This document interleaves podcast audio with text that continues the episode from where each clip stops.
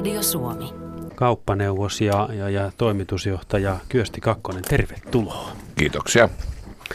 No kuulin tällaisen tarinan yhdeltä, yhdeltä äsken, äsken mainitsemiltani tahoilta, että, että kun sä olit huomannut jossain vaiheessa, että ö, raha alkaa tulla, niin sä olit kuitenkin alun perin myös ajatellut, että haluat investoida ja hankkia taidetta.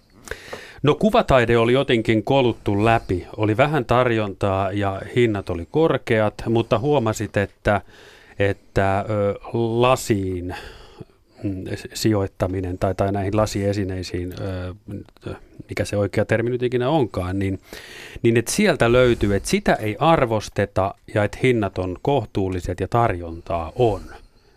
Menikö se jotenkin näin? No tarina, tarina on kyllä oikean suuntainen, täytyy, okay. täytyy myöntää. Ja se tietysti on kuvaavaa myös siinä mu- muussakin e-, el- elämän osa-alueissa. Tai aina pitää löytää se oma markkinarako Joo. ja tehdä, uskaltaa tehdä asioita eri tavalla kuin muut joo, tekee. Ja tuossa oli todella sellainen tilanne, että valitettavasti silloin 80-luvulla suomalainen design oli kovasti – hyljeksittyä ja 90-luvun laman aikana silloinhan arvostettiin vain maalaustaidetta ja, ja arvohuonekaluja, piirremäisohjia ja tällaista tämän kaltaista, mutta sitten siellä oli, saattoi olla niissä pesissä arvokkaita lasiesineitä ja keramikkaesineitä ja niille ei osattu antaa oikea arvo. Mm. Niin, t- mulla tuli aivan sama asia mieleen, eli...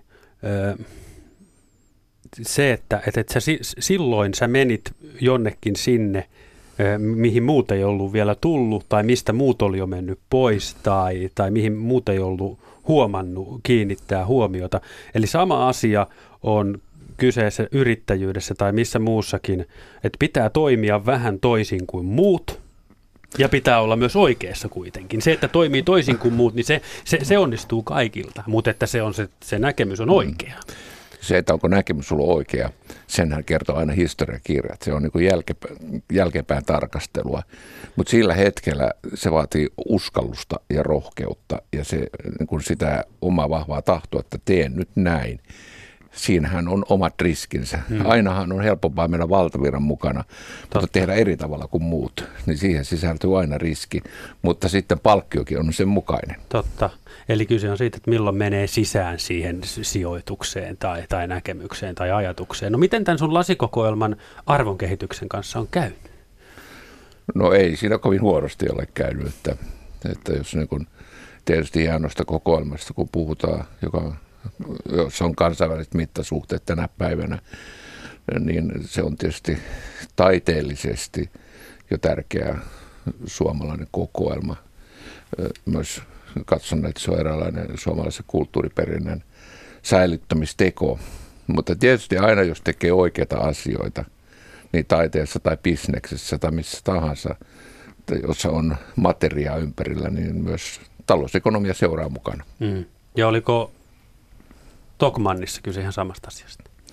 Kyllä voidaan sanoa silloin 89, kun veljeni Karin kanssa perustimme Tokmanin 15 000 markan osakepääomalla, niin kyllähän Tokmani on ollut huikea menestystarina vailla vertaansa ja semmoisia yrittäjyysesimerkkejä Suomessa tarvitaan. 15 000 alkupääomaa. Niin, 2500 euroa. Joo. Ja sulla ei ole ikinä, ja tai sulla tai veljelläsi Karin, teille ei ollut koskaan mitään sen isompaa selkänojaa tai tukea? Että et, et olette niin, niin sanotusti no, nollasta lähteneet. No kyllä, siinä on omat isot kädet ja, ja leveät hartiat. Me ollaan lähdetty sieltä Kiihtelysvaarasta. Aikoinaan kuusilapsisen perheen vanhimmat lapset maanviljelijä perheestä ja silloin kun isämme vuonna 25 kuoli, niin me emme saaneet minkäänlaista edes hopealusikkaa mm-hmm. isän perimänä, koska luovuin perinnöstämme. Että niin kuin voi, voi se nyt sanoa ihan tyytyväisenä mm-hmm. siihen, mitä nyt on hienoisesti tai pienesti sanonut aikaan, että se on kyllä pitänyt itse tehdä ja ansaita. Mm. Mikä hetki Tokmannin alku syntyi historiassa, varhaishistoriassa sinun ja Karin välillä oli sellainen, että nyt tämä perustetaan? Oliko se jossain tuvan pöydän äärellä tai jossain, että tota, mulla on nyt tämmöinen idea? Ei, kun me olimme olleet jo yrittäjiä aikaisemmin. 70-luvulla meillä oli koneyhtymä, joka me opiskeluaikana perustimme ja sillä tavalla kesätyöpaikka, joka työsti myös 30 ikäistämme nuorta ja aliurakoitsijoita. Ja vuonna 1988 me olimme myyneet halpakauppaketjuomistuksemme, jossa oltiin mukana kun tuli omistajien välisiä suuria näkemyseroja. Että kyllä se oli sitten luontaisaa kehitystä, että tästä jatketaan. Mä en tiedä, puhutaanko enää semmoisesta kuin liikemiesvainusta, mutta tuossahan sitä täytyy olla, mutta olette ollut tosi nuoria, kun te olette pistänyt bisnestä jo pystyyn. Mistä se sellainen liikemiesvainu syntyy? Sehän ei voi olla pelkkää intuitiota vai onko se? Kyllä se niin kuin, tunneäly, luovuus, intuitiivisuus, kyllä se niin kuin, niissä on jotakin, mutta kyllä pitää olla myös vähän hoksnokkaa – vähän Napoleonia lainat, että onni seuraa niitä, jotka eivät sitä mitä onnensa varaan. Että kyllä, kyllä siinä on niin monia, monia asioita. Se on niin semmoinen kokonaisuus sitten, joka, johon, joka sitten tulee myös elämän kokemuksesta, kun näkee, että nämä on niitä asioita, joita nyt tällä hetkellä mm. täytyy tehdä. Mutta että kirjan, kirjaviisaudesta on korkeintaan hyvä tuki tai apu, vai? Ainahan siitä, ja juristille on hyvä tuntea, kun on yrityselämässä, niin sopimusoikeus, että on siitä nyt aina ollut jotakin mm, hyötyäkin. Mm, mm. No entä Stockmanit tänä päivänä sä et enää ole siinä kovinkaan isossa roolissa tai kenties ollenkaan, niin, niin tota, mitä sä oot mieltä Stockmannin meiningistä? Se on nykyään pörssiyhtiö ja semmoista. No silloin, kun vuonna 2009 jäin toimitusjohtajan tai silloin se konsernijohtajan tehtävistä. Olin siinä ollut 89 perustamista lähtien 20 vuotta ja siinä aikana sitten tämä Tokman nykyisessä muodossaan luotiin. Silloin oli jo 140 myymälää ja yli 600 miljoonaa liikevaihtoa, lähes 3000 työllistettyä. Ja kaikki niin semmoiset perusteet, niin kuin toiminnanohjausjärjestelmät ja Grande Mäntsälä, iso logistiikkayksikkö, 75 000 nämä niin kuin nyky muotoiset toiminnat luotiin. Että siinä on nyt kysymys ollut lähinnä työn jatkamisesta ja uusien yksikköjen perustamisesta, niin kyllähän se nyt niin hyvä pohja luotiin aikoinaan, että mm. kyllä mä näen, että siitä on hyvä jatkaa. Kuin helppo on päästää nappinsa irti yrityksestä, jonka on ihan pienestä perustanut? No tässä näitä luopimustarinoita on ollut matkalla. Me olemme nyt mukana jos niitä yksitellen lähtee laskemaan, niin 40 yritystä. Ja yrityksiä on ostettu ja myyty ja lainettu ja fuusioitu. Tokmanninkin aikana silloin ostettiin kahdeksan eri yritystä, muun muassa tarjoustalo ja vapaa-valinta, Robinhood, jotka integroitiin siihen suurempaan Tokmanniin. Että se luopumisen tuska yrityksen osalta on helpompaa kuin elämän luopumisen tuska. Silloin siihen, niissä vaiheissa – silloin kun hän toimitusjohtajasta 2009, niin 2007 silloin oli siitä puolesta vuotta aikaa, niin oli tämmöinen isompi elämän luopuminen, kun menetin aivokasvun takia vaimoni. Silloin, silloin se vaimoni, että kyllähän nämä yritykset, nämä on vain materiaa kuitenkin mm. viime kädessä. No rikkaudet saattaa muuttaa ihmistä. Muuttiko tämä vaimosi traaginen kohtalo sinua, sinun näkemystä tai maailmankuvaa jotenkin?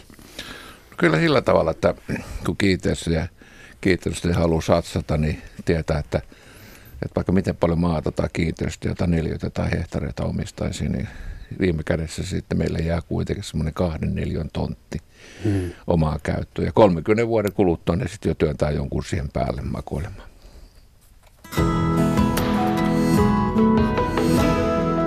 Yle Radio Suomi. Radio Suomen tiistai-illassa studiossa on toimitusjohtaja ja vuorineuvos Kyösti Kakkonen. Kauppaneuvos. Kauppaneuvos. Vuorineuvos. Onko niillä muuten paljon eroa? Ainoastaan nimi. onko sillä hinnalla? Eikö nämä, onko nämä, pitääkö näistä maksaa näistä titteleistä? Kyllä siellä valtiovalta on hintalapun niille kaikille asettanut. Ai jaa. Niin kuin kantorsdirektuksellekin. Niin justi, joo. Ja jos haluaa jonkun erilaisen rekkarin, niin sehän maksaa myös. Kyllä, se näin on. Kaikista erilaisista joutuu maksamaan. Jopa lyhyistä, ly, lyhkäisistä puhelinnumeroista, neljä numeroista, radiolinjan numerosta aikoinaan piti maksaa. Onko sulla Niin sulla se- on neljänumeroinen.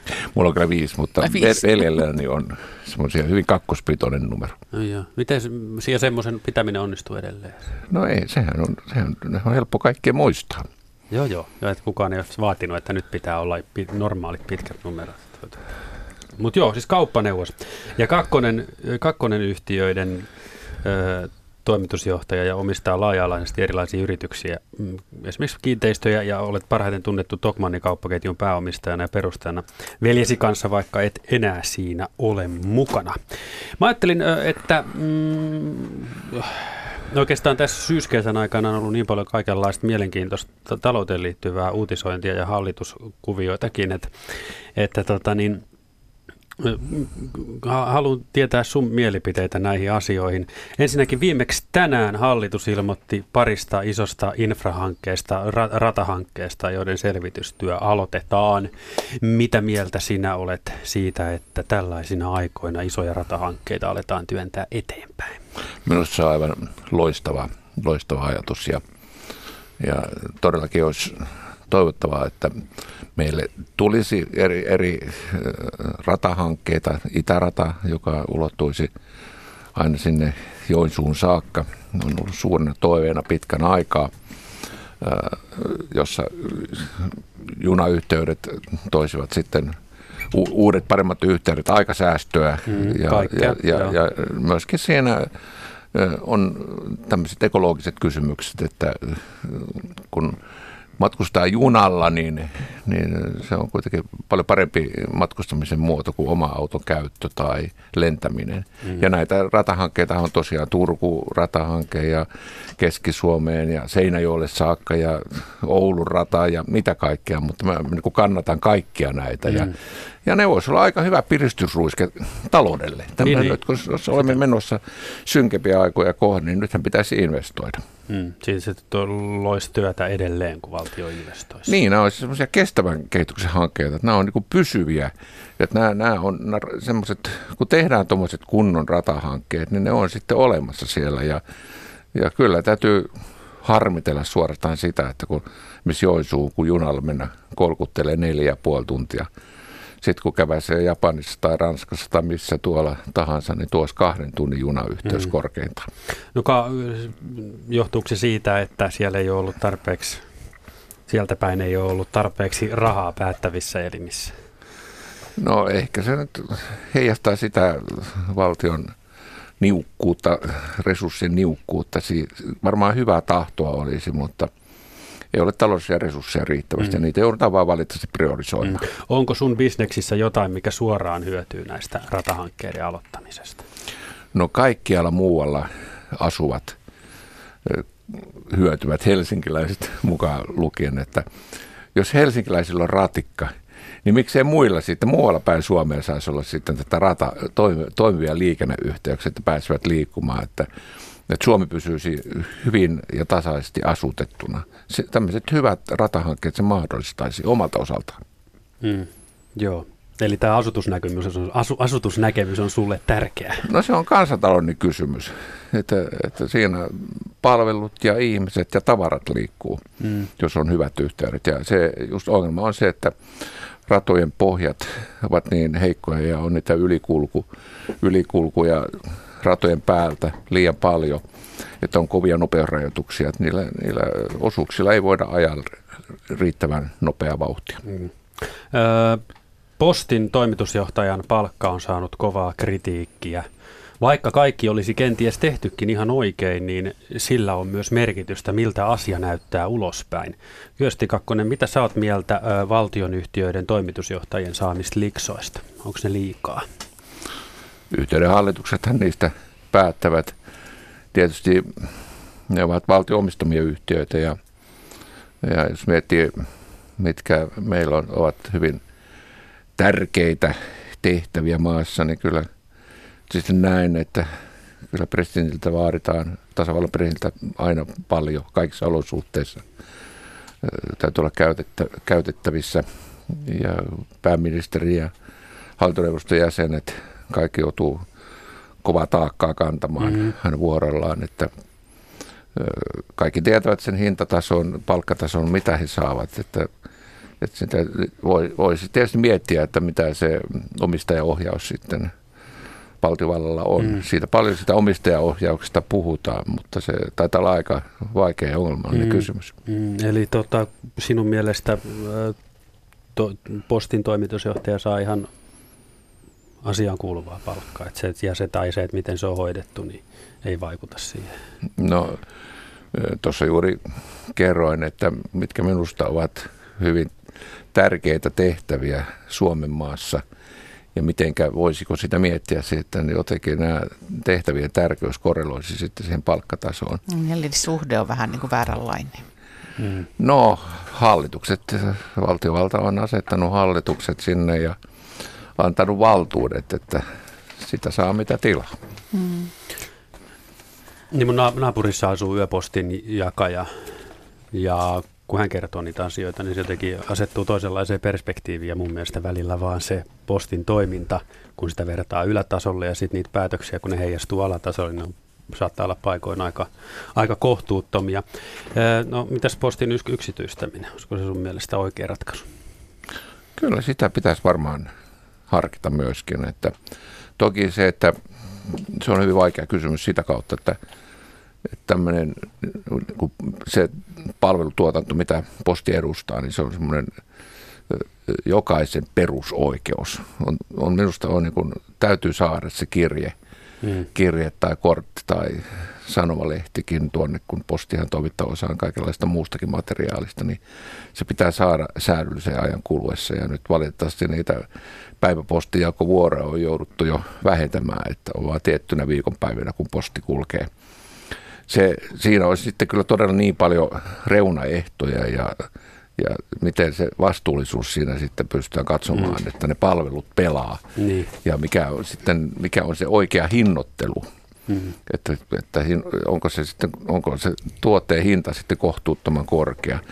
Mutta ihan jo pelkästään usein asioita kannattaa selvittää ja tutkia, niin jo senkin takia, että voi, niin kuin sitä kautta löytyy parempia toimintamalleja että mä luulisin näin, että postin sisällä pitäisi myös, myös miettiä sitä, sitä työn kuvaa ja niitä toimintatapoja ja te, te, tehdä semmoisia testejä, että miten, mitenkä hyvällä tavalla että myöskin sitä porukasta huolehtien, että tietysti yrityksen tärkeä voimavara on ne ihmiset. Mm. Se ei ole mitään vappupuhetta, vaan ne ihmiset, ne kädet siellä, jotka juoksee siellä sitä korttia jakamassa, niin nehän sen suorittaa se käytännön operatiivisen työn että miten, miten niin kun porukka jaksaa ja voi hyvin ja saadaan hyvää tulosta aikaan.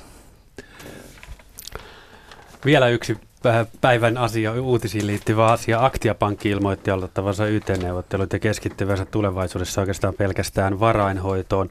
Haja-asutusalueille tärkeää olisi, ainakin mitä tännekin päin meille tulee viestiä, että olisi niitä pankkipalveluita käytössä. kenelle nyt jää, kun pankit tätä verkkoaan supistavat konttoriverkkoa, niin kenelle jää, jää vastuu, että, että hajata asutusalueen pankkipalvelut tulee hoidetuksi? Niin. Vaan nettipankin käyttöä nyt opeteltava mummo ja vaarinkin. Hmm. Aikaisemmin vanha aika oli aina semmoinen sanota, että onneksi on postipankki, mutta ei ole enää edes postipankkiakaan. Miten sä, nyt tämän, miten, sä tämän, miten sä tämän ratkaisit? Nehän on sitten no iso liikeyrityksiä. Se on niin kuin, tuo on niin kuin vaikea siitä, kun kenenkään mennä viisastelemaan tai sanomaan yksittäiselle yritykselle, joka joutuu toimimaan markkinaehtoisesti, tehkää näin tai noin. Semmoista viisautta ei ole ja yrityksen johto tuntee sen yrityksen tilan ja tarpeet kaikkein parhaiten. Onhan se helkutin ikävä ja harmillinen tilanne, mutta minusta mielestäni osuuspankilla on yllättävän kattava verkosto myös maakunnissa. Että itse kun olen tuolta maa, maaseudulta sitaateissa kotoisin, mm. Kiitosvaaran nimisestä oravan nahkapitäjästä, niin, niin siellä vaan edelleenkin on se Orava Pankki, siellä, siis Oravan nahkapankki, Kiitosvaaran osuuspankki ja, ja, ja niin kun, minä luulen niin, että sitten voi tulla sitä markkinatilaa, että nyt on näitä, tämmöinen uusjakotilanne aiheuttaa sitten myös uusi tarjontaa. Et, et, et, en usko siihen, että se verkosto sieltä kokonaan kuihtuu ja, ja osa asiakkaista haluaa sen yksilöllisen palvelu. Se on vähän niin kuin lähikaupassa käynti, vaikka niitä ei olekaan aina kuin 200 kappaletta, semmoisia kyläkauppoja. Niin halu, halutaan niin kuin vaikka maksaa siitä palvelusta hieman. Halutaan nähdä se pankkineiti ja halutaan vaihtaa pari sanaa hänen kanssaan.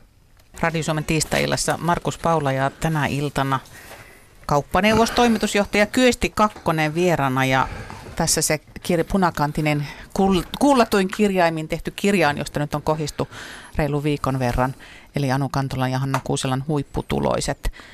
Löyhällä lukemisella ö, olen kirjan yrittänyt tutustua. Kyösti Kakkonen, oletko mukana tässä kirjassa? Oletko yksi haastatelluista? En, en, en ole tuossa mukana, enkä ole halunnutkaan olla. Ja, ja tuo nyt vähän kun näyttää, kun vilautat tuota kirjaa ensimmäistä kertaa näyn, niin tuo on vähän saman näköinen kuin maun punainen kirja. Sama väri on kyllä aika olisiko, olisiko toimittajat laittaneet ihan samalla tavalla vähän ymmärriksi tuon kirjan sisällön osalta? niin, tuota monta ajatusta ja asiaa tietysti nousee mieleen, eikä, enkä nyt lähde vellomaan tähän, tähän tota, ajatusmaailmaan sen enempää, mutta minua oikeastaan kiinnostaa se, että miten sä tyypittelet sen, että mikä on ammattijohtajan ja oman yrityksensä johtajan olennaisin ero? No se voi olla vähän vaikeakin määritellä, että jos, jos on niin kuin 43 vuotta, tulee mullakin syksyllä yrittäjyyttä ja Tokmannissa ollut sekä omistajana että johtajana, niin eiköhän siinä nyt ihan samalla tavalla puhuta ammattijohtajuudesta ja yrittäjyydestä samalla jakkaralla istuen. Usein tietysti ajatellaan niin, että, että otetaan NS-ammattijohtaja, joka tietysti on teknisesti oikealla tavalla kouluttautunut ja tietynlainen uraprofiili ja, ja sitten niin kun kierrätetään näitä niin sanottuja ammattijohtajia sitten pörssiyrityksissä – yrittäjyyteen liitetään sitä, ja ne on niin kuin sitten niin kuin yrityksiä, jotka on isompia ja joilla toimintahistoria on ollut jo pitempi aika. Mutta sitten yrittäjyyteen usein liitetään se, että on niin kuin lähdetty pienestä liikkeelle ja se yritys on monesti voinut kasvaakin PK-sektorin yrityksistä tai sitten niin kuin suomalaisista yrityksistä, niin suuri osahan on pieniä yhden henkilön yrityksiä tai sitten alle 10 henkilöä työllistäviä. Että Suomen yrittäjien 115 000 jäsenestä työllistää 660 000 jäsentä, niin siellä on suuri osa juuri tätä itsensä työllistävää tai muutama henkilö työllistävää. Hmm. Liittyykö tähän mitään sellaista, niin kuin, mm, helposti tulee mieleen, että siinä on joku erilainen tunneside, että jos on ammattijohtaja, niin kylmä viileä suhtautuminen, jos on omasta yrityksestä kyse, niin suhtautuu myös henkilökuntaan eri tavalla, eli vähän tällaista patruunamaista ajattelua. Niin, se on, niin kuin, tuohan on ihan aika yksilöllistäkin asia, että jos niin on, että on toimitusjohtajalla kylmä, kylmä etäinen suhde henkilökuntaansa, oli sitten se yritys iso tai pieni, niin, niin joku asia on silloin mennyt pieleen kyllä, että kyllä tänä, tänä päivänä kyllä vannotaan tiimien ja yhteistyön nimiin ja jokainen henkilö vaan on yrityksessä tärkeä. Että on vaan on vaan vääjäämättä erilaisia rooleja. On toimitusjohtajan rooli ja, mm. ja sitten siinä välillä on aina siivoja saakka. Kaikenlaisia eri toimikuvia tehtäviä ja, ja kaikilla oma panoksessa. Siis tässä Suomessa niin kun aina yritetään niin kun laittaa ihmisiä eri leireihin, niin kyllä se vaan hyvässä johtajuudessa niin kaikki soutaa sillä kirkkoveneellä samaan suuntaan ja kuka ei leputa airoja. Että se, se on niin siinä tärkeä, se on se yhteistyö. Tuossa äskettäin sanoit, että puhe siitä, että henkilökunta on yrityksen tärkeä resurssi, ei ole mitään vappupuhetta, vaan että se pitää ihan paikkaansa, mutta mut mistä kaikesta esimerkiksi yrittäjä on henkilökunnassaan vastuussa?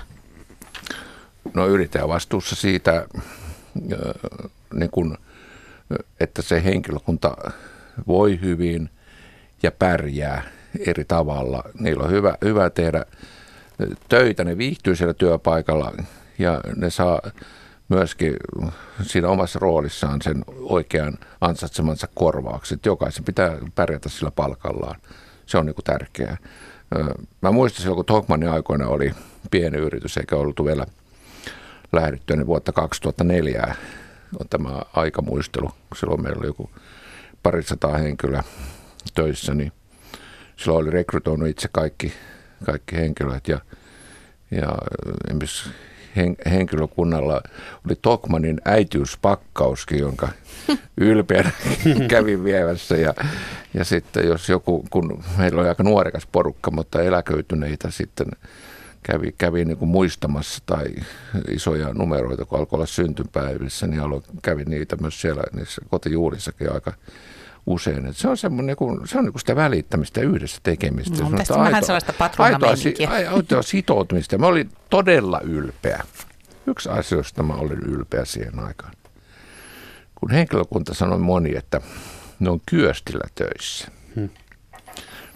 Että ne ei sano, että ne on Tokmanilla töissä, vaan sanoi, että ne on kyöstillä töissä. Jos jossakin yrityksessä, joka tietysti saa sen yrittämisten kasvut, joku, joku vielä tänä päivänä niin sanoo, niin silloin jollain tavalla tuntee, että on onnistunut siinä henkilöstöpolitiikassa. Sanoit äsken, että, että niin kun henkilökunnan pitää tulla omalla palkalla toimeen. Mitä sä ajattelet, kun nyt on merkkejä siitä, että täälläkin mennään vähän siihen jenkkityyliin, että, että pitää tehdä kahta työtä, jotta saa sen toimeentulonsa?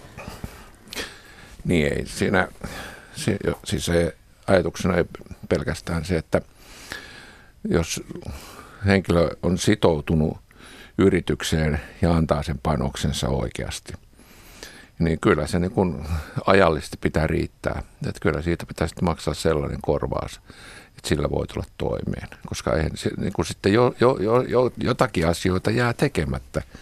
Että ei voi sitoutua sitten siihen yritykseen A, jos vielä pitää mennä yritykseen B töihin. Että jossakin pitää vähän löysällä ja tehdä vähän puoliteholla töitä että, että jaksaa vielä sitten sen toisenkin yrityksen hoitaa. Siis tilapäisesti ja nuorella iällä ihminen jaksaa paljon, mutta niin kun ajatellaan nyt vakiintunutta tilannetta, jossa niin pitää jaksaa vuodesta toiseen ja, ja vielä kunniakkaasti eläköityäkin, niin en, en, en niin kuin, tuntuu tuommoinen kehitys minusta hyvin vieraalta yhden nostan vielä täältä kirjasta nyt tähän saumaan, mutta tota, mulla jäi jotenkin tuonne takaraivoon tämä lause kummittelemaan. Tässä puhuttiin ennen kaikkea tietysti näistä, jotka perii, ovat perijöitä ja sitä kautta sitä vaurautta on tullut, mutta, mutta liittyy tämä myös yrittäjiin.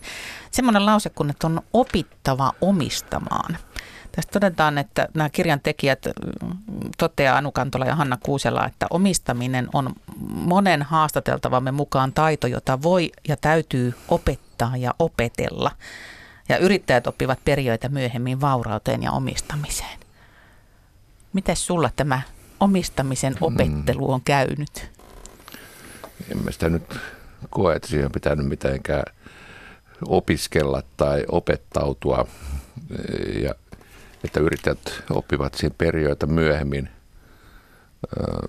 Mä näen niin, että se on erittäin arvokasta, että tässä maassa uskalletaan ottaa riskejä ja, ja perustaa riskiä ja, ja, ja kun yrittäjyys on aina sitä epävarmuutta, todella suurta epävarmuutta, kun nollasta lähdetään liikkeelle. Ja Nietzsche on sanonut, että, että epävarmuuden sietäminen on ihmisen suuruuden mitta.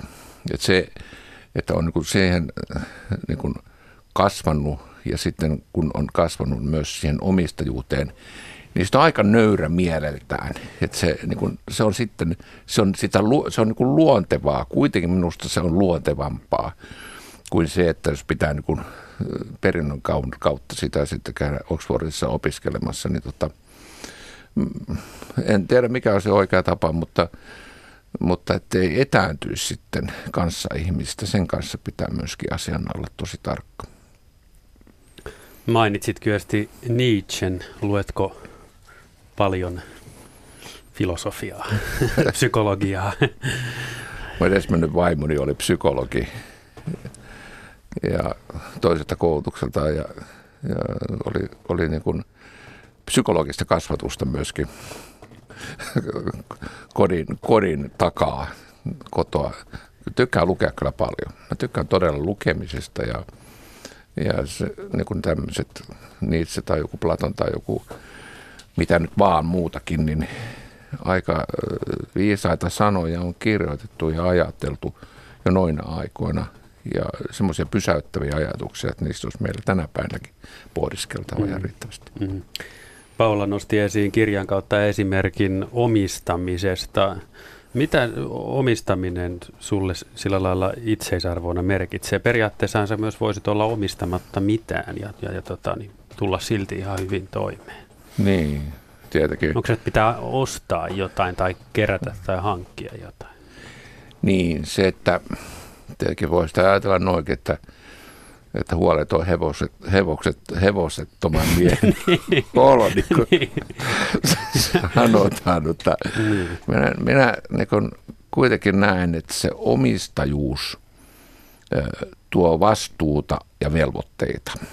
Ja minä, minun maailmassani sen omistajuuden kautta voi olla tekemässä hyviä te- tekoja, niin kuin itse olen investoinut suomalaisiin yrityksiin, uusiin yrityksiin koko ajan aktiivisesti, moneenkin yritykseen tämänkin vuoden puolella. Ja just sitähän me tarvitaan aktiivisuutta, että Suomeen syntyy uusia kansainvälisiä yrityksiä tai ylipäänsä vientiyrityksiä ja, ja syntyy työpaikkoja ja että pystytään tämä hyvinvointiyhteiskunta pitämään pyörimässä. Et itse niin kuin sen omistajuuden kautta koen olevani tekemässä hyviä asioita, hyviä tekoja, joka hyö, ei hyödynnä pelkästään minua, vaan tätä meidän hyvää yhteiskunnallista demokraattista järjestelmää. Yle Radio Suomi. Kakkonen yhtiöiden toimitusjohtaja ja kauppaneuvos Kyösti Kakkonen on Radio Suomen tiistai-iltana, Radio Suomessa tiistai-iltana studiossa. Radio Suomen ikuinen kuuntelija nimimerkki laittoi jo eilen viestiä, että kakkoselta voisi tällaista asiaa yrittää kysellä kuin, että liiketalous poliittisena aatteena. Kuuntelijamme mukaan se ei onnistu, mutta näin on kuitenkin kokoomuksen puolesta 30 vuotta tehty. Kateus, kostonhalu tai kauna ei kohdistu varsinaisesti yrittäjyyteen, vaan yrittäjyyden väärinkäyttöön poliittisena aatteena. Yrittäjät ja kokoomus molemmat soveltavat liiketaloutta, mutta kokoomus soveltaa sitä väärin myös poliittisena aatteena ja puolue aiheuttaa siten yrittäjyysvihaa.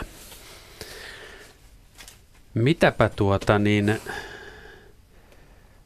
tästä olet mieltä? Saatko ollenkaan kiinni?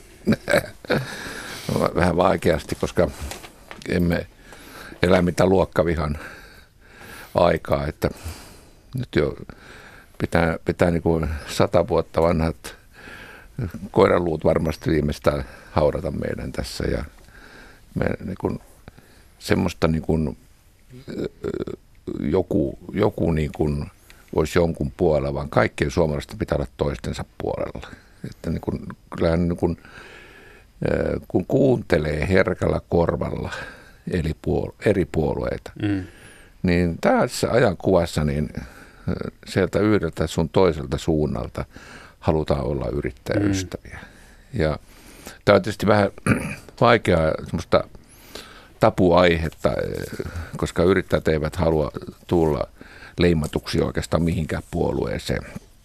Ja mä oon aina sanonut itseltä, kun kauppiastaustaisuus, että mikä on se sun poliittinen doktriini, doktriini niin mä sanonut, että joo, että se on kuin tuommoinen taulu, jossa on vihreä nurmi, punainen tupa, leppäkerttu kulkemassa, sininen taivas ja valkoiset okay. pilvet.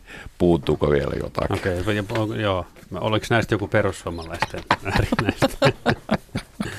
Hei, Kyösti, mm, miten bisnekset sujuu just nyt? Otetaan vaikka semmoinen vuoden alusta mittari, se on monesti hyvä no. sille, että, että miten tänä vuonna on tapahtunut, niin, niin, niin kuinka jos otetaan vuoden alusta tähän syyskuun alkuun, niin miten bisnekset sujuu? No, kiitos kysymästä Laakon Praha.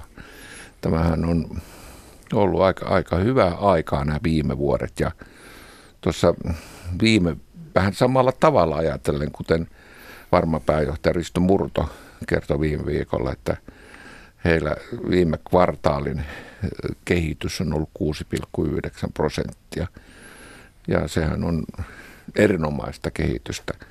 Ja tällä, tällä, tällä, tällä hetkellä meillä niin kuin eri omaisuuslajit kehittyvät aika hyvin. Pörssi on kehittynyt todella hyvin ja tietysti arvot ovat nousseet ja kulla hinta siinä ohella ja niin edelleen. Että, Entä kakkos, kakkonen yhtiöiden toinen kvartaali, oliko se myös tällaista samanlaista kuin mitä Murto puhui siis? Tarkoitatko sitä?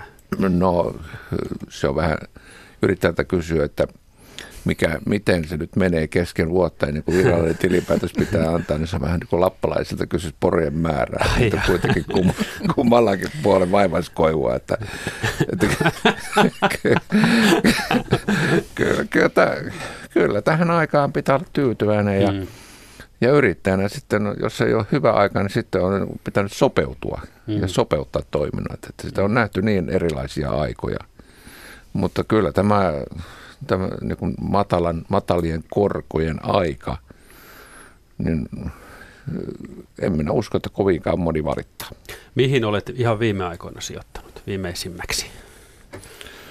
No tämän vuoden puolella, jos katsoo paria hanketta niistä, niin yksi on tämmöinen ylimääräinen osakepääoman vahvistamiskierros Edomais-nimisellä kultayhtiöllä, suomalais-ruotsalaisella yhtiöllä, joka on avannut kaivoksen jenkkeihin ja avannut toisen kaivoksen toivon mukaan vielä tämän vuoden puolella, joka tunnetaan ehkä täällä Suomessa paremmin semmoista kaivoksesta Ilomantsissa kuin Pampalo, joka on tällä hetkellä tosin valitettavasti toimintakeskeytyksissä, kun siellä ollaan menossa yli 500 meri maalle ja se tuottaminen on aika kallista, mutta kullan hintahan on kehittynyt viimeisen vai puolen vuoden, vuoden aikana erinomaisen hyvin 1200 1550. Toinen, jos vielä jaksat kuunnella, on tämmöinen Green Fuel-hanke, tämmöinen biopolttoainehanke Lieksassa, joka tuo sinne sata työpaikkaa. Tehdas on tilattu Hollannista ja ensi vuoden puolella sen pitäisi tuottaa biopolttoaineesta, ekologista, puhdasta biopolttoainetta lämpövoimaloille. Pohjois-Karjala on työtä. Pohjois-Karjala on työtä ja toimeentuloa, kyllä. Mm. No, mulle tuli kaivostoiminnasta mieleen ympäristöasiat. Käsittääkseni kaivostoiminnassa käytetään paljon vettä ja se rasittaa y- ympäristöä. Onko tämmöiset eettiset asiat sulle tärkeitä. Kyllä, mutta eri, erilaiset eh, kaivokset käyttävät eri tavalla vettä ja, ja se ilmiö, mitä siellä Sotkamossa tapahtui Talvivaarassa, niin eh, ei varmasti Suomessa toistu. Että meillä on onneksi niin tarkat ja kovat normistot. Että et, et, niin kun se veden käyttö jossakin tässä kullankaivuhommassa, niin se on hyvin minimaalista. Siinähän, siinähän porataan isoilla porilla reikiä, joista pikkusen tulee vettä, mutta semmoista massiivista puhdistustoimenpidettä tai muuta semmoista ei, ei tapahdu, kuten mm. talvivaarassa tapahtui. No jotkut isot yhtiöt saattaa ö, kehittyvissä maissa, kolmannen maailman maissa, käyttää myös ehkä hieman sillä lailla, että työolosuhteet eivät ole niin kuin pitäisi. Entäs, entäs, entäs nämä asiat teidän kaivoksessa? No tietysti, jos toimitaan Suomessa tai Amerikassa, niin kyllä normisto on sen verran tiukka, että se pitää kyllä huolen siitä. Eikä sitä voitaisiin verrata millään tavalla, mitä kolmannessa maailmassa tapahtuu. Ja se on ikävää kyllä, se on riistotaloutta nimeltään, mutta suomalaisen yhteiskuntaan se ei sovi. Aseet, alkoholi, tupakka, kannabis ynnä muut, onko nämä sun listalla kielletyissä vai sallituissa sijoituskohteina? No Ostoslistalla. Kuuntelin jo. ei, ei, mutta et aset, niin? No, no se tarvitse mennä kuin Ruotsiin, jossa on saabi, että ostakaa joo, ruotsalaisia aseita. Joo. Tuo voisi vielä lisätä pikavippibisnekseen, johon mulla on tässä vuosien varrella tarjottu useammasta pikavippifirmasta omistajuutta ja, ja vaikka ne ovat olleet houkuttelevia ja jälkeenpäin on nähnyt, että niillä on jonkin, aika hyvinkin tehty tuottoa, niin kaikista houkutuksista huolimatta niin olen aina kieltäytynyt, että en noille toimialoille minnekään en ole millään tavalla lähtenyt, mutta kyllähän täytyy sanoa, että tuo kannabis Jenkeissä eräskin yritys, jonka osakkeen, jonka on ostanut yhdellä dollarilla, niin tänä päivänä saisi 10 000 dollaria. Se on ääriesimerkki, että kyllä, kyllähän tuossa niin tuommoiset uudet asiat, niin niissä aika mielettömiä summia liikkuu. Startup-pöhinä on Suomessa ollut melkoista viime vuodet ja olethan itsekin ollut tavallaan vähän edesauttamassakin asiaa muun muassa Leijonan Kita-sarjassa aikanaan tällaisena bisnesenkelinä. Eh, miten sut vakuutetaan? Mikä saa sut lähtemään jonkun yrittäjän kelkkaan mukaan tai tukemaan häntä?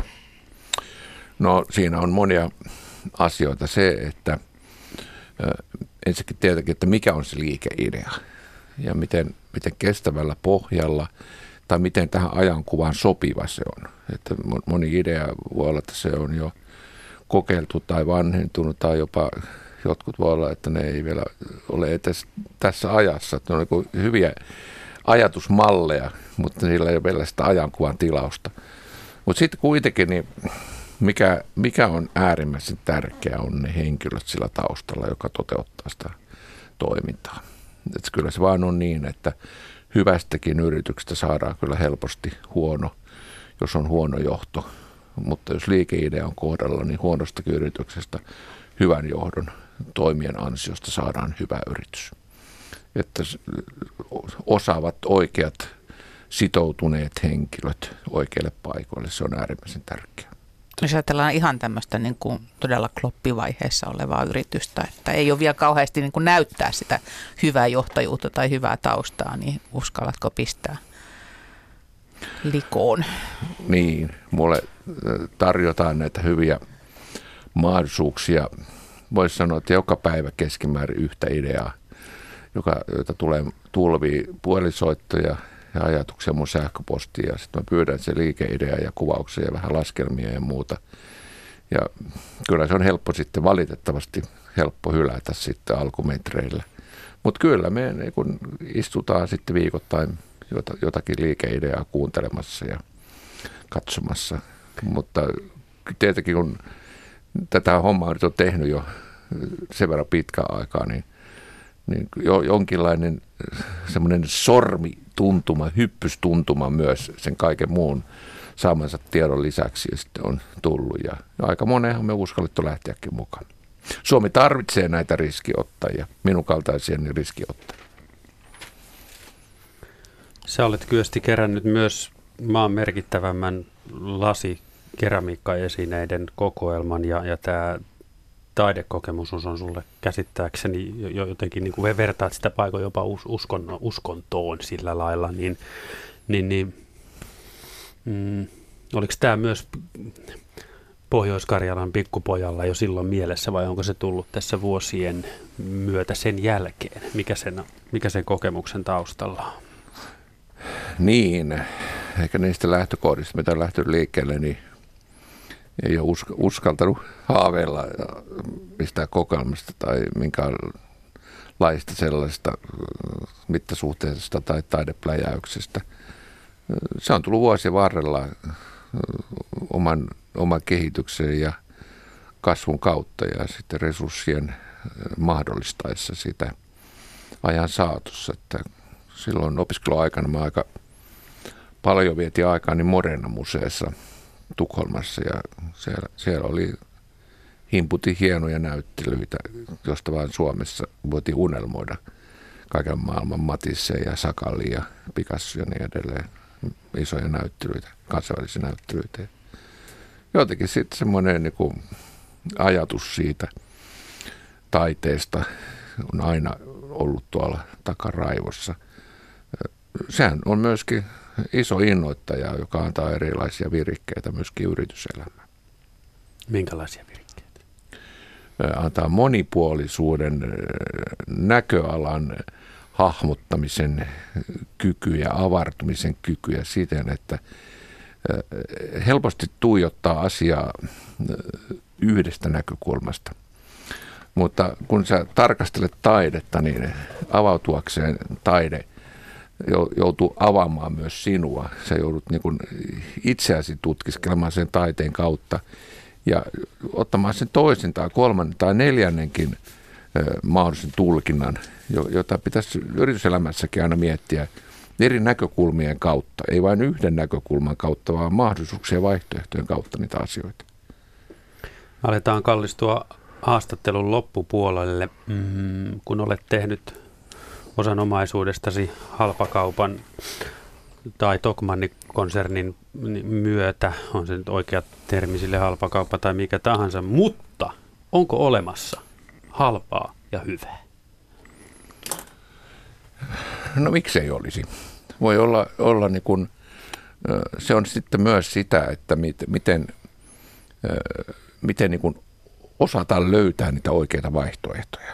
Että, tai sanoisin niin, että rujosti sanottu, että halpa ja hyvä, laadukas edullisuus. Niin kuin tämmöistä niin kuin haetaan tuotteelle vähän kestävämpiä ominaisuuksia, hyvää designia ja ekologisuutta ja, ja että se, sitä voi vaikka jatkaa sitten ja antaa tyttärelle sen sitten itsensä jälkeen lahjaksi. Ja jos niin tämmöisiä arvoihin ollaan vähän jatkossa kierrätyksiä ja muuhun valmiita satsamaan, niin pystyy tekemään järkeviä ostohankintoja myös tällä hetkellä. Se, että aina mitä isompiin sarjoihin mennään ja mitä pienempi polku Kiinan maalla vie sinne tehtaalle, niin sitä halvempaa se tuote mm. yleensä on. Mm. Öö, jos heräät aamuyöstä, niin mitä mietit ensimmäisen? No toivon mukaan en herää aamu, aamuyöstä, kun olen aamuuninen, mutta, mutta se, että niin kuin ainahan pitää kun lähteä positiivisin mielin uuteen aamuun ja, ja miettiä, että, että se päivä on mahdollisuus. Niin kuin, jokainen päivä on ainutkertainen mahdollisuus, että sitä ei haaskaa väärällä ajankäytöllä. Meillä on ihan riittävästi tätä masennushistoriaa ja mielensä pahoittamisen historiaa Suomessa, että avoimin mielin uuteen päivään. Vaikka sataisi vettä, niin pitää se mielen aurinko kaivaa jostakin esille. Yle Radio Suomi.